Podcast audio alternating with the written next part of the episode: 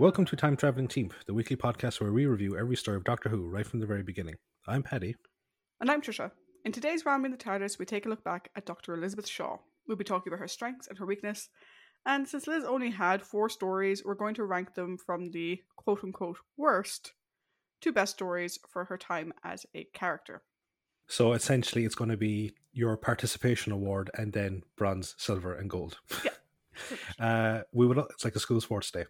Uh, we would also love to hear your thoughts on this. So in order to join in the discussion, you can check us out at Time Team. That's T I M E T E A M P on Facebook, Twitter, and Instagram, or you can email us at timetravelingteam at teamproductions.com.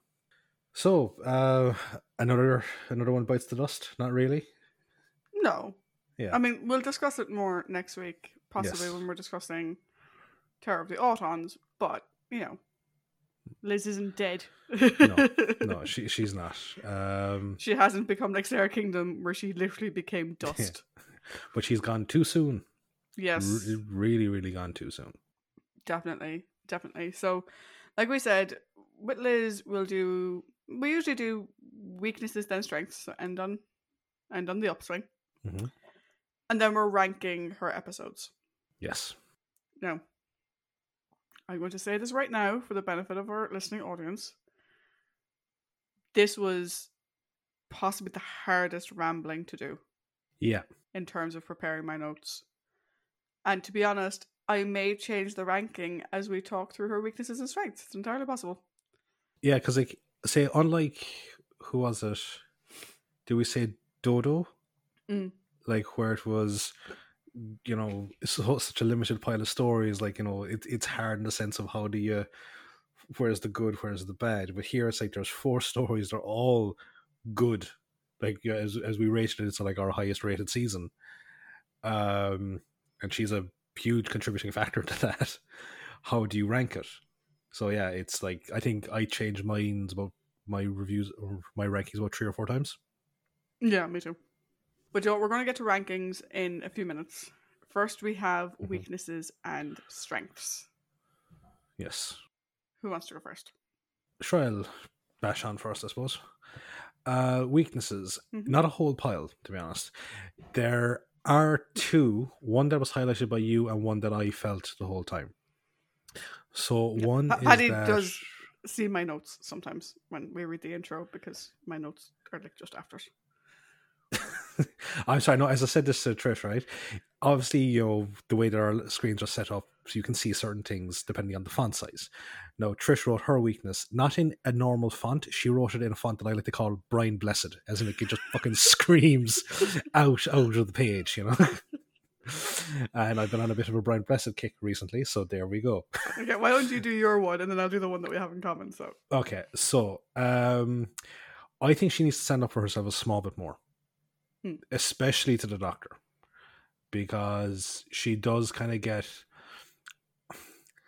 I won't say she gets like the shitty end of the stick, but like there are times like, you know, he does use her and she realizes it and you know, she should kind of go, I fuck her, you know.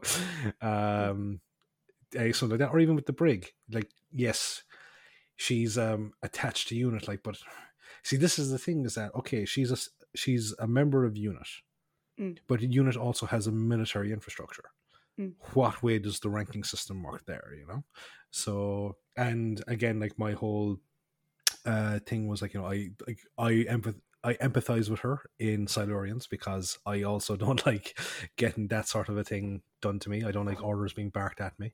If it's a reason, if it's a request and it's part of my regular job specs, I will do it. But you know, don't come down me like a ton of bricks because I I bark back. yes, he does. Not at me, Uh, though, but at other people. I know better. Damn fucking right you do. Ah, so that's pretty much it again. But I think it's kind of like I remember very similar to Jamie in the sense with the doctor would sort of abuse the relationship a Mm. small bit. And it's like, man, stick up for yourself, call him out on his bullshit. Here, I would say to Liz, do the exact same thing.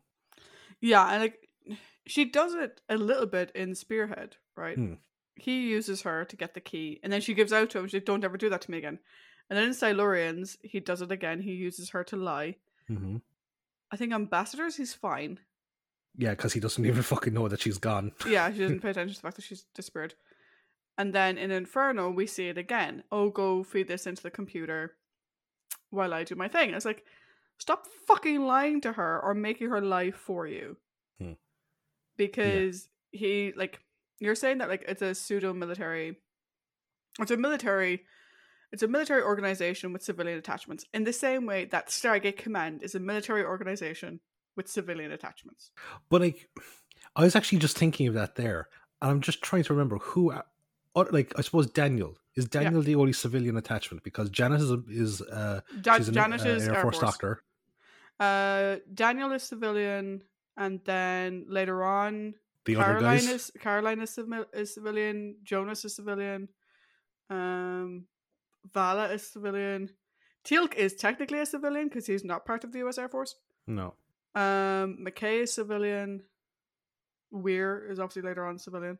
Um, so there's a couple of civilians dotted Yeah. around, and you get the sense that like the other SG teams probably have a civilian or two dotted amongst them. But not. But again, straying kind of straight from the point, but staying on the point is that with SG One, it's you've got two Air Force regular regular Air Force personnel, Yeah. an archaeologist, and a refugee Yeah, we'll go refugee. Probably or um, what's what's the word? defector. defector yeah thank you whereas like so that's really meshing military and civilian whereas with unit it's like you don't really see yes like the doctor you will see a lot with the brig or with benton or anything like that they don't go on military incursions together they usually kind of separate that Well, sort yeah, of but the thing it is that you don't think of it as SG One. You think of No. it as Stargate Command, yeah where General Hammond gives orders to everybody, including Daniel, and Daniel is expected to follow because it is a military-run organization. In the same way, UNIT is a military-run organization. Liz is employed by them, and she has to follow that hierarchy. And I understand that sometimes the brig bites at her in a certain way or barks at her, whatever, and that's fine. But that kind of leads into my weakness, right? So the Brian Blessed thing is I was good with weaknesses, and the first thing I wrote was Liz has none. Liz is a fucking queen, right? She has no weaknesses, but she does. I think, I think Liz's problem is that Liz has great confidence, um, and I'm going to talk about that when we talk about her strengths, but she doesn't advocate for, advocate for mm-hmm. herself effectively, and that's her problem, right? The Doctor uses her. She doesn't push back. She laughs it off. It's a bit of a laugh. And maybe to her, she's like, oh, it is a bit of a laugh. Do you know what I mean? She's not personally insulted by it, whatever. She gets into these head to heads with the brig where the brig wants her to do something. She's like, no, I'm either busy, that's not my job, even though he hasn't clarified what the fuck he wants her to do, or whatever. And Liz's problem is she doesn't communicate effectively with her superiors and with those around her. Like, the sassy attitude is great and I love it, but it's not doing her any favors. Mm. You know, and I mean, one has to argue the point. Maybe she doesn't want it to do it any favors. She didn't want to fucking work for them in the first place. you know, yeah she's not really there by choice. You know, she was sequestered from her research.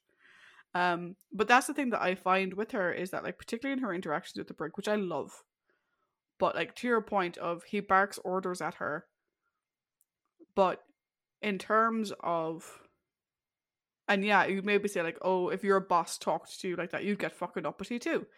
Um. However, there is context, right? If a previous employer of ours, who shall remain nameless, was barking at you to take shit out of the oven because stuff was piling up and shit was beginning to burn, and he barked it at you because mm-hmm. shit stuff is burning and we could have a fucking fire in a second if we're not careful. And you turn back with, I'm on the phones. Yeah, you're on the phone tonight. That's that's your job. To, but like, come on yeah yeah like the the barking orders is often done due to heightened stress and is clearly not intended to be personal Mm. whereas liz seems to take it all as like a, this personal affront to her like yeah you want me to answer the phone. It's like, okay, so you suddenly have an issue with answering the phone and coordinating via phone all this communication with these other scientists and the search for the missing guy who's going to infect the entirety of London. But you've no problem reading people's medical files. You've no problem running around as a nurse. You've no pro- you've no problem doing any other stuff. But heaven forbid you ask this short to answer the phone. that is her line in the sand. And it's kind of like, like I think it's great because they make for great moments. hmm But dude, if nothing else, he's your boss. The doctor is not your boss, and you're not self-employed. The brig is your boss, and if you have an issue with the way he speaks to you, address it as "I have an issue with the way you speak to me," not with "I'm not doing the thing you want me to do." Hmm. At the height of a crisis, and that's where I think she doesn't advocate for herself effectively. Like what she's saying is correct. Like he barks orders at her. He treats her like she's normal military, which she's not. And that's something they need to work on. Yeah. but she never addresses it that way. she just gets uppity with him. Yeah. and he gets uppity back, and I'm just sat there enjoying it, you know, whatever. But I think, I think that's a slight difference between you and I in terms of how we deal with people who bark orders at us. Because you do not like it, and you don't like it when other people have to go through it either. And I know that from Yeah. working with you outside of the podcast environment. I've gotten better at it. I don't, you know, roar at them. I, I very that isn't civilly. something to gloat over, Paddy. No, no, no. I, well, to be fair, I didn't roar. Like I, you know, it, it was mm. like tiny step away from it. Like yeah. But I'm further steps away now. Yeah. Yeah. Now I just very, very goes and very calmly open the door, get out of the car. no, now I very calmly just tell them in the politest way possible, without saying the words "fuck off," "fuck off." Yeah. yeah. So, strengths. strengths. So I have four, one of which I've mentioned already, Mm-hmm. which is her confidence. Yes. Liz Shaw has confidence coming out the wazoo, Mhm. right? And it makes her really sassy, which I love. Sassy Liz is like my favorite thing. Particularly when she's sassing people of like when she sasses the break, it's funny. But like in ambassadors where I think I mentioned this last week or earlier this week when um she gets recaptured and your man's like keep an eye on her it's like don't worry I won't hurt you it's like oh you're just oh, I love you. You're so cool I love the way you said like you can like she has confidence coming out the wazoo, and I was going to say, and thanks to her short skirts, you can see it coming out of her wazoo. that sounds wrong.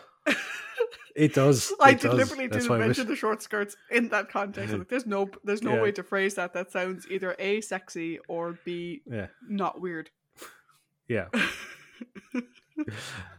I when I Good was job. like, oh my god, yeah, it's it's in my head now. I've done it. I've ruined this episode. um, her other strengths that I have are her scientific knowledge is far and above one of her greatest strengths, and Hmm. the fact that she's so easily able to adapt. Like, like we saw it in, I think Silurians is probably the best example, where she was analyzing patient reports or like Hmm. analyzing uh, HR reports, analyzing patient reports, doing scientific deep dives. She was coordinating with all of these other. I'm saying coordinating with stakeholders as if I'm but she's coordinating with all of these other people. She's you know participating with the scientific research. She's administering inoculations. Her scientific knowledge is amazing. Hmm. And you totally understand why she was headhunted to be UNIT's scientific advisor yeah, and why perhaps at the end, according to Terrance and Barry, she got a little bit salty about the fact that she wasn't UNIT's scientific advisor, she was the assistant to the scientific advisor. I don't know, like how would you feel about that? Like if you were told like your skills are unparalleled, we want you for this job, and at the end of your first like three days, they're like, Yeah, so we found this other guy. His skills are literally out of this world. You're going to report to him.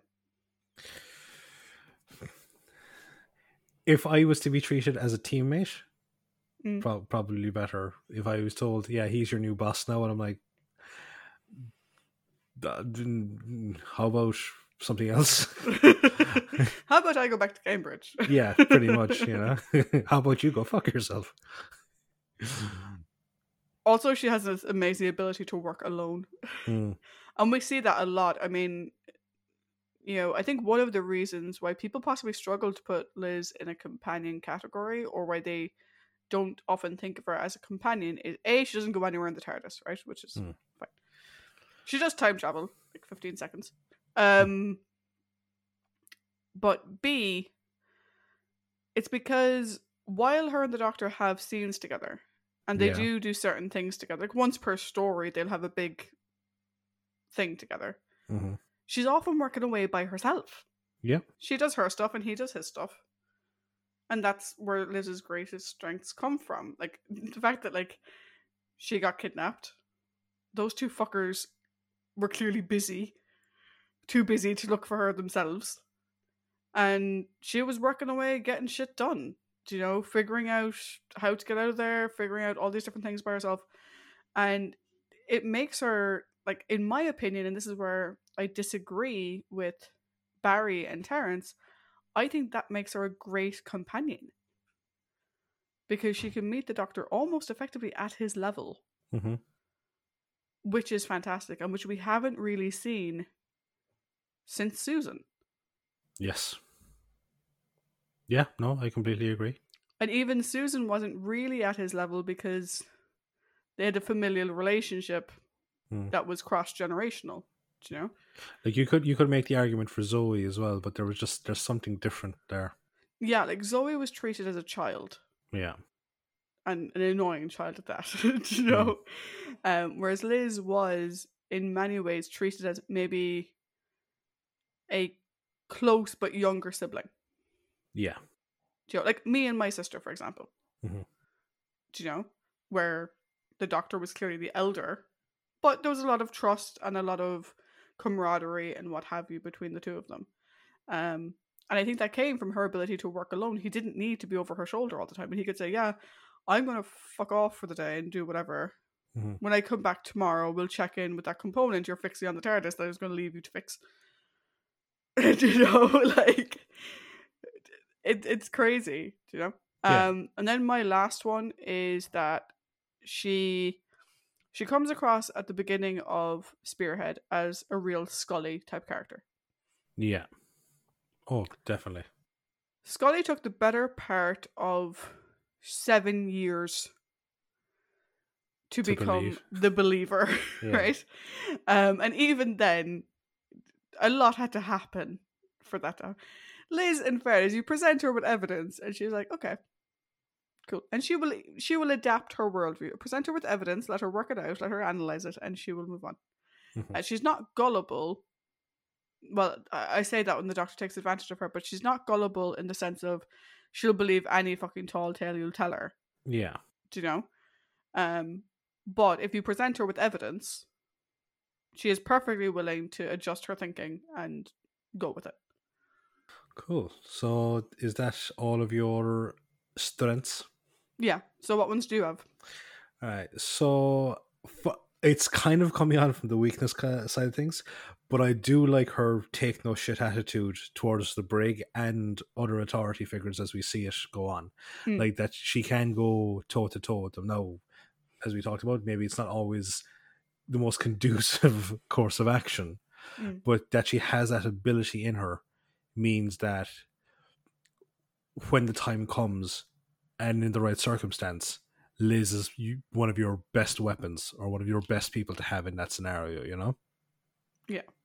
I, I look. I love her intelligence. The the fact that like she is, like she saves the day at the in the first two stories because she fixes the machine that malfunctions when the doctor is getting strangled by the giant jellyfish nesting consciousness, Mhm. and then in Spearhead she is able to fully decipher the chemical formula from the scraps that are left Silurians, be- not Spearhead. sorry, yeah, Silurians.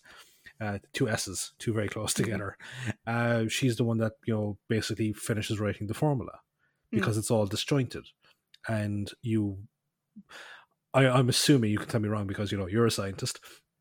That putting something together in the wrong sequence can lead can create something completely different and completely even deadlier. Oh yeah, I mean it depends on what way he wrote it, do you know? But like, Yeah, yeah, if you're doing like whether he wrote it as a, you know, this plus this plus this, and like he presumably was including quantities and whatever or like proportions and stuff. If you do that arse backwards, like that could go horribly wrong. I have a feeling that he was writing it in the sort of you know the the chemical layout compound like that. Um, was it DN six back from Planet of Giants was written out in you know. Yeah. Yeah. And like in that context, I mean, it, it it depends on what the compound was, do you know? But Yeah. there is like that chemical signature is read in a specific way, Yeah, and particularly if you're formulating that, the way the components are included, they're they're. If you read it wrong, it can go weird. Particularly because there were so many of them. It's not even that like did she read it wrong. Mhm. It's there were lots of pieces of paper. yeah, exactly. Which one was it? yeah. Do you know? Uh, you put how much nitroglycerin into the compound? yeah, it'd be like me trying to decipher your handwriting. It, it, you know, it takes work. That- like That's that's low. it's true though, Mister Chicken Scratch. Leave me alone. uh, yeah, for our listeners, I have terrible handwriting. He really Well, does. It's shocking. Ac- ac- according to some people, I can read it perfectly. But other, I, I doubt that, to be honest. I can read it perfectly. How dare you? Um, and I think my last point is that like she is so brave and capable that whenever she's separated from the doctor, Mm. you're not really worried about her in sense of. I'll, I'll put it you this way: when she was inside, when she was in ambassadors, when she was in the the secret facility, Yeah. I I was fully like I was full sure like that she was going to be able to take care of herself. When it came to the chase in said same episode, and she's dangling over the the ledge, Mm. Like obviously, look, that's you know a terrifying situation to be in. But the fact that she tried to fucking push one of them over the ledge before she herself got over, it, it's like again, it goes back to that thing of like going back to Barbara or even going back to Vicky to an extent. I'm not worried about them when they're separated from the doctor Yeah, because one, they're capable, and two, as well, they help drive the story from a different perspective. So when I'm sometimes when I'm watching the doctor side of things, I'm like, can we please go back to Liz or can we please go back to the companion because Yeah. their story, like the B plot or the B avenue, is sometimes more interesting than the A plot. I, I'm always reminded with Liz of Barbara in the Crusades. Yeah, definitely. Absolutely. Like I like like, I rated the Crusades a five because I loved every aspect of it. Mm. But while from the historical point of view, the Doctor's um, interactions with uh, Richard the Lionheart are great. Uh, but from the adventure side of point of view, Ian and Barbara are the ones that are driving it. But especially Barbara because she's the one in the danger zone. And because, you know, Ian Yeah. kind of went missing for an episode. Because absolutely. well, he must have was on holidays. yes. um. So yeah, that's it pretty much for uh, my strengths and I suppose strengths and weaknesses. So shall we move on to the rankings? yeah. Um. Okay. I'm going to leave my ranking in the order that I currently have it written. Okay. I'm going to put a caveat though. Okay. I would rather have joined second and joined first. rather than four three two one. Four three two one was really hard. Okay. This is starting to feel like that fucking table quiz we ran. You know, where the we had four teams, three prizes, and one of the quiz runners, uh, their sister was on the team, the fourth place team, and she was like, "Oh, I think it's only fair if we start splitting up the prizes." It's like bullshit. You just want to give your sister something. Oh, that Uh, quiz was fun. Oh, it was for us. Maybe not so much everyone else, but for. And as Dan and Paul from Half Measures would attest, I'm a really mean quizmaster. Yeah. I'm very. I threw in some fucking wobblies in that as well, but that's because my, Yeah. my my knowledge of Doctor Who is very like specific. Yeah. Cool. So, all right, will we do four, three, two, one, and then we can have like the you know the moral you know victory of joint second and joint first. Okay. Okay. So, in fourth, you had. Inferno. I had Inferno. No, this is this is a strange one for me, right? Because I would say it's Caroline's best performance, Yes. but it's Liz's least interesting story from Liz's perspective. Yeah, like I'm like Paddy and I discussed this offline. Uh, offline. Why do I keep sounding like I'm in work? Paddy and I discussed this off air. There we go. Hmm. Um, about how we were to consider Inferno, and we're we're talking about Doctor Elizabeth Shaw, not section leader Shaw, Yeah. who is fundamentally a different character. So Or, or as I sometimes say in my head, sexy leader Shaw. That works too. Yep. That works. And you were the one calling me a pervert last week. hey, hey, look, Alec, just like this is the terrible influence that you have on me. Okay, I blame you for all this. but yeah, so like I mean, had we been looking at the Caroline's performance, Hmm. I probably would have pushed Inferno up the ranking yeah, oh, definitely, definitely. because like Caroline was great in Inferno. Yeah. But for Liz, now I don't want to say that Liz, as in Doctor Liz Shaw, did nothing because she No. did a lot. Mhm, And there's a lot in Inferno that I love. mhm. Again, I said it when we were talking about it the other day. I love the fact that our first shot of Liz is her in the bowels of the TARDIS console, working away on it, replacing parts on her own. Yep. It shows exactly what we've been talking about in terms of Liz's strengths, which are which is fantastic. The problem is in a seven episode story, a lot of her stuff could probably take up maybe ten minutes. Yeah, and especially when of that seven, what is it? Three episodes Mm. are dedicated to the alternate reality. Yeah, and to her just basically worrying about the doctor while he's gone. Do you know, I would have loved what I would have loved, Yeah. right? I'm go, I'm going to steal a line from Mission Log. Then I'm going to put my writer's hat for a moment, right? hmm I would have loved if while the doctor is gone, hmm Liz is with the brig, working to shut down the project. Yeah, Do you know that she is rallying and raging over the fact that your man caught the power hmm and the doctor fucking disappeared? yeah, and she's going to you know what? The doctor's like your computer's broken why is this broken and i would also have loved to have seen her lead that investigation.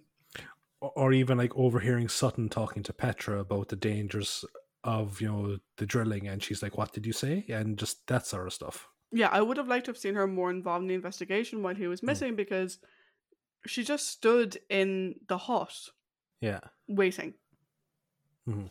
you know and there will be companions later who we see in a similar stance where you've got this hopeless and like i'm thinking of the end of planet of the spiders right yeah, But that makes sense for that Mhm. character to be standing there hopeless.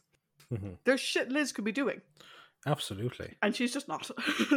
No, she's not. Like, and like, is, and again, I just want to stress the fact, that you know, that it's primarily down to the issue of the, the alternate reality, which again, which was great for her Caroline performance, but in terms of Liz, it's not a strong outing for Liz. It's a good outing, but it's not in com- it's not comparable to the other three stories that she's in.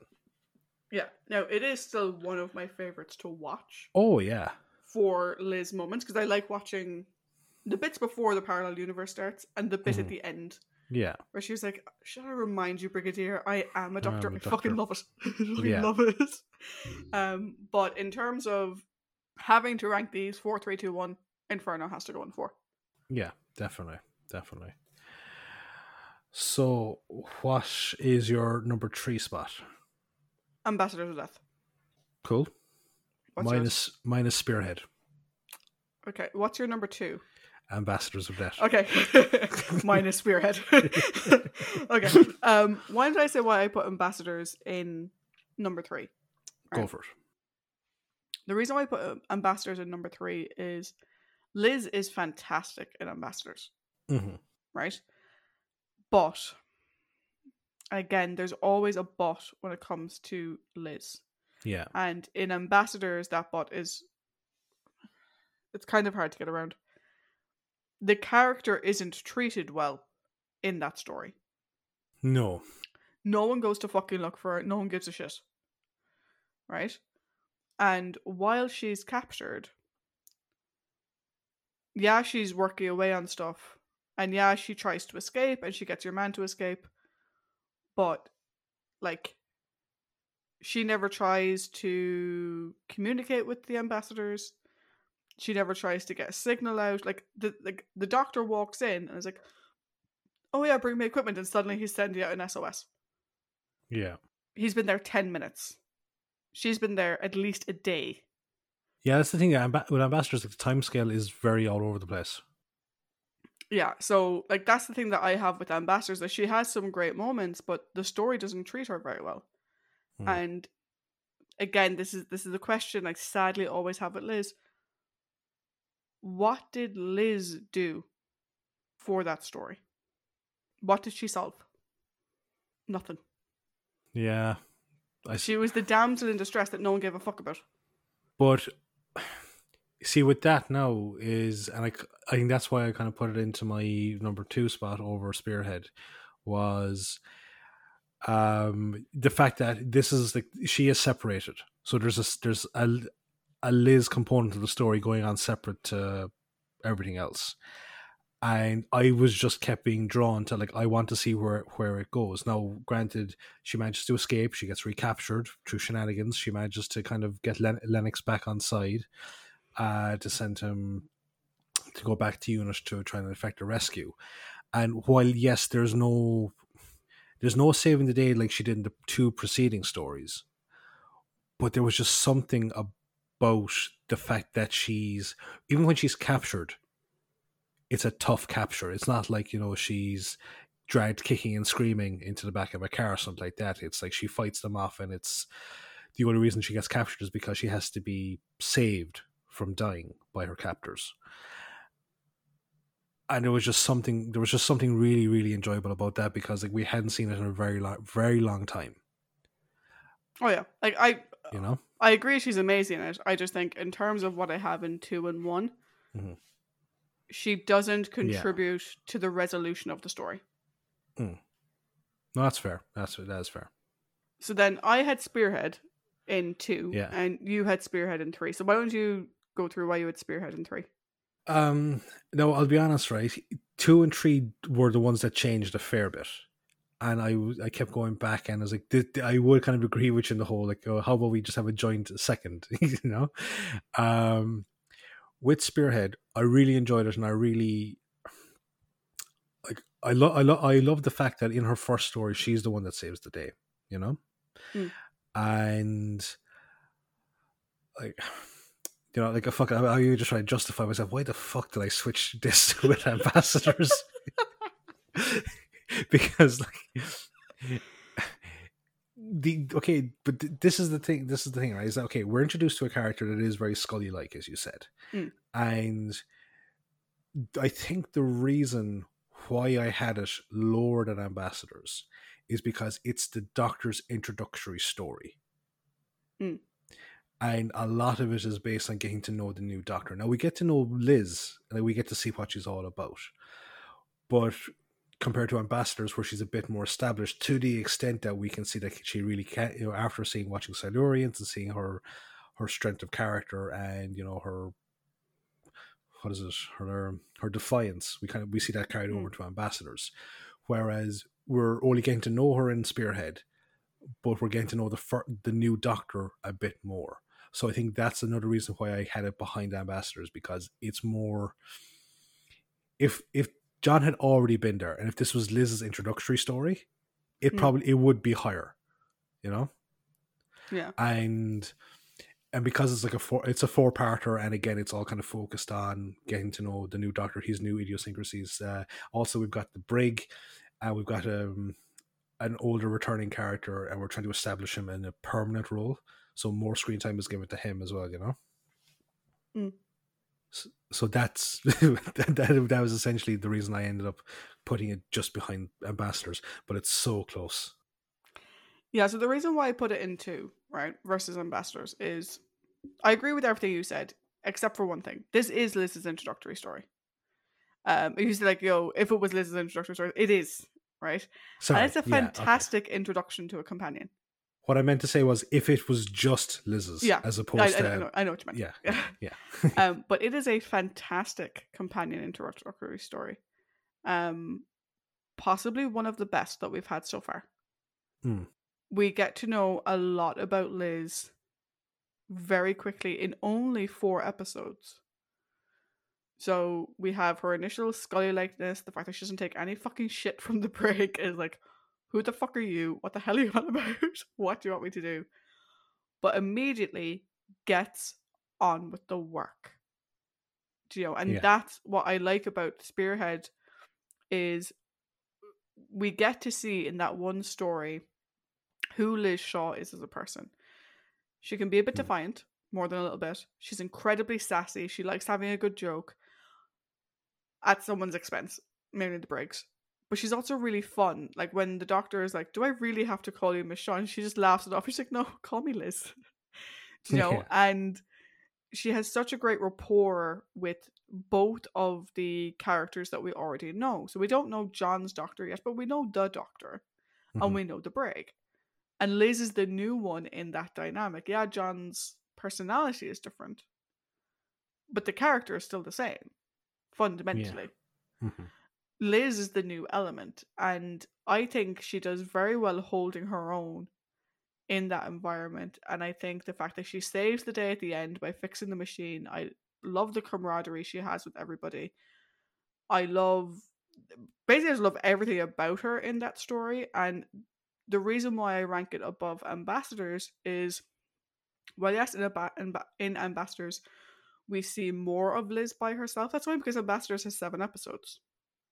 Spearhead had four. If Spearhead had seven, I'm sure we would have had more episodes of Liz working in the lab by herself before the doctor joined them. yeah, Do you know? So, bearing that in mind, the time that she was working by herself, you can see her scientific knowledge, and she contributes to the resolution at the end of the story. In hmm. Ambassadors, we see a lot of her working by herself and trying to free herself, and that's all great, but she doesn't contribute to the resolution of the story. She gets Lennox to go free, and that does nothing. She escapes by herself, and that does nothing.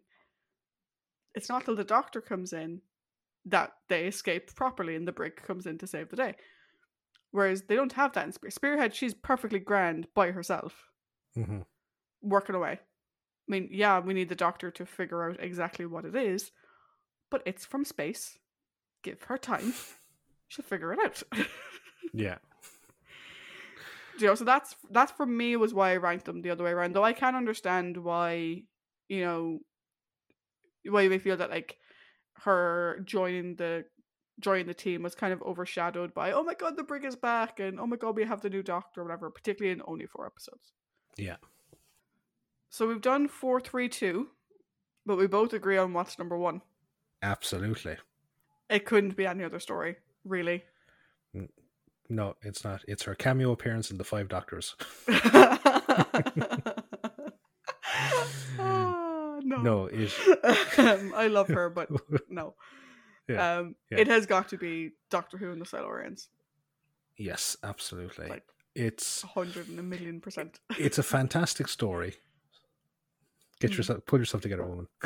it's a fantastic story the whole way through, with stellar performances from everyone. And even though Lawrence is an annoying fucker, he's still a really good performance as an annoying fucker. Uh, Liz is just amazing in it. She's great. She's like she just sucks you into the story. Mm. You know? One of the things I find with Silurians, and I don't know if we discussed it at the time, we maybe didn't, is I think Liz is really the heart of the story in Silurians. Because it's through Liz that we, the audience, sort of know what we're meant to be feeling, if that makes sense.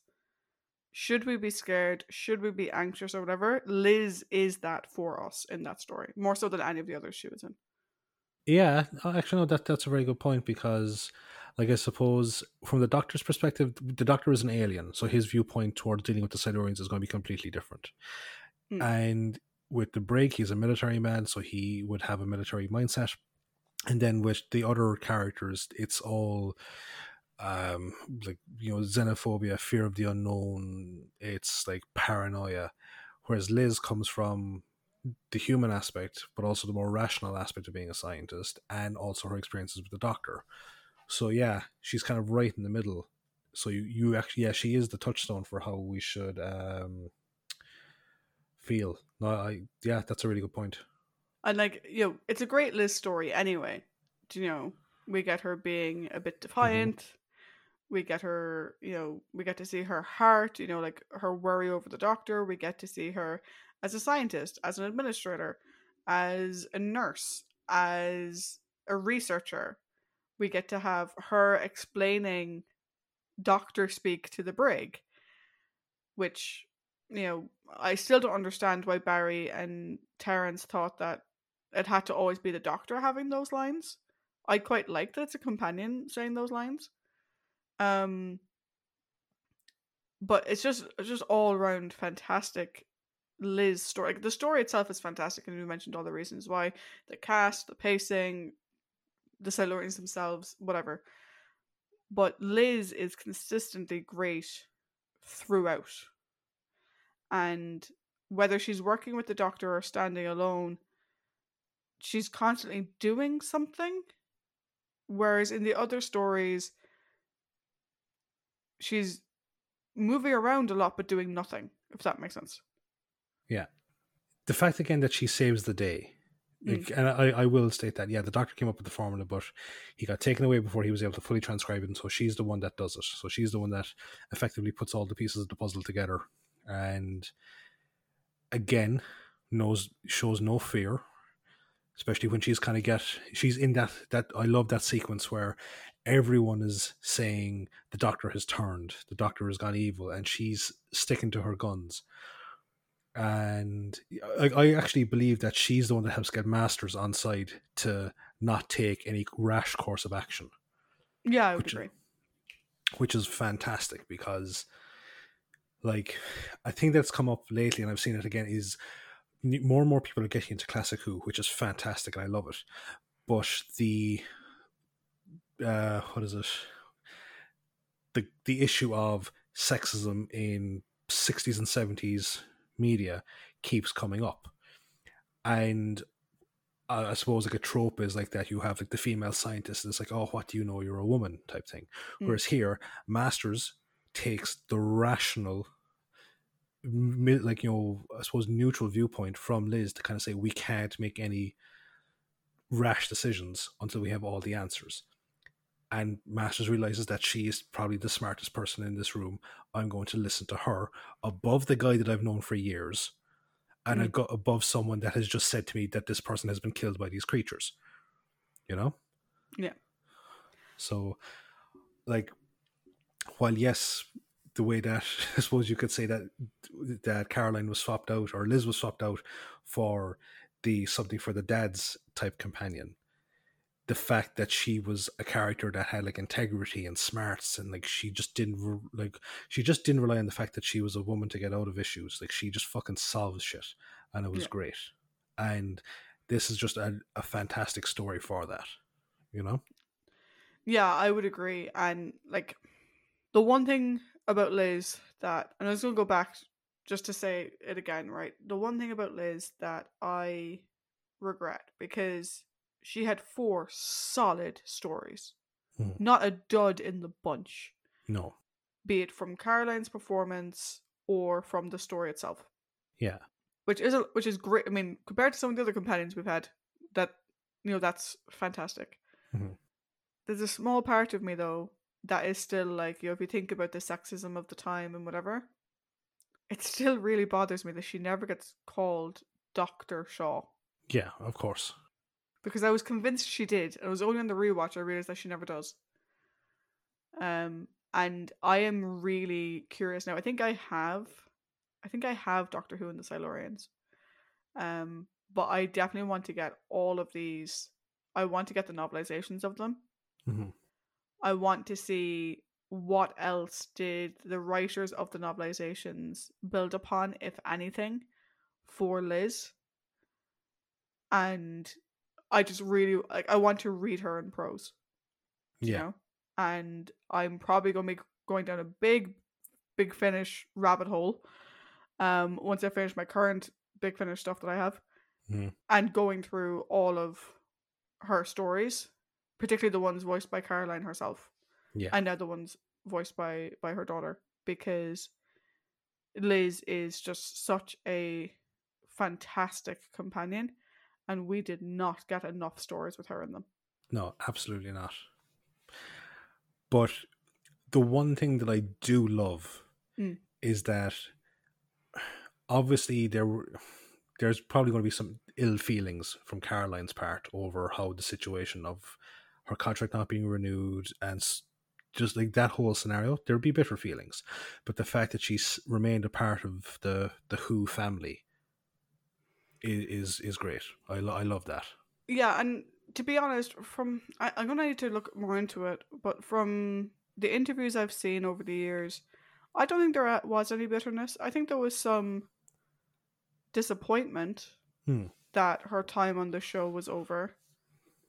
But like I said, you know, when we were talking about why she was leaving, she was also pregnant at the time. yeah So even if Barry and Terrence had wanted her to stay, this was the seventies. yeah She probably wouldn't have. Do you know? yeah She would have been written off eventually, and we'll talk about it more when we talk about Terror of the Autons. The way they deal with her departure is not the best, no and I don't like the way it retroactively reflects on the story she was in. But it does give a bit of credence to the character herself. yeah Um, I think they're underselling what she did in her stories, but they're saying that she needed more as a person, which isn't wrong. Yeah, no, Jesus Christ, no. so yeah, um, for again a companion that was only in the show for four stories, this rambling has gone on for quite a while. Yeah, gone on for Jesus nearly was it for nearly an hour, I think. Yeah. Um, I wonder how long we would have gone on about Brett. Uh, Brett's best moments. yes. Well, in episode one, yeah. right? uh, I actually prefer it to be in episode two, Two. to be honest. Uh, uh, we're just very thankful he didn't see live to see episode seven. oh god, yeah. Can you imagine Brett in episode seven? No, I just I don't want to. I, I He's really just don't. going around going, "What the fuck is this?" Oh. Cool. that that is a fan fiction for another day. Absolutely. And speaking of another day, uh, this coming Monday, we will be starting the brand new season, uh, season eight, with Terror of the Autons. Ooh. Ooh. So until Monday, guys. Bye. Bye bye.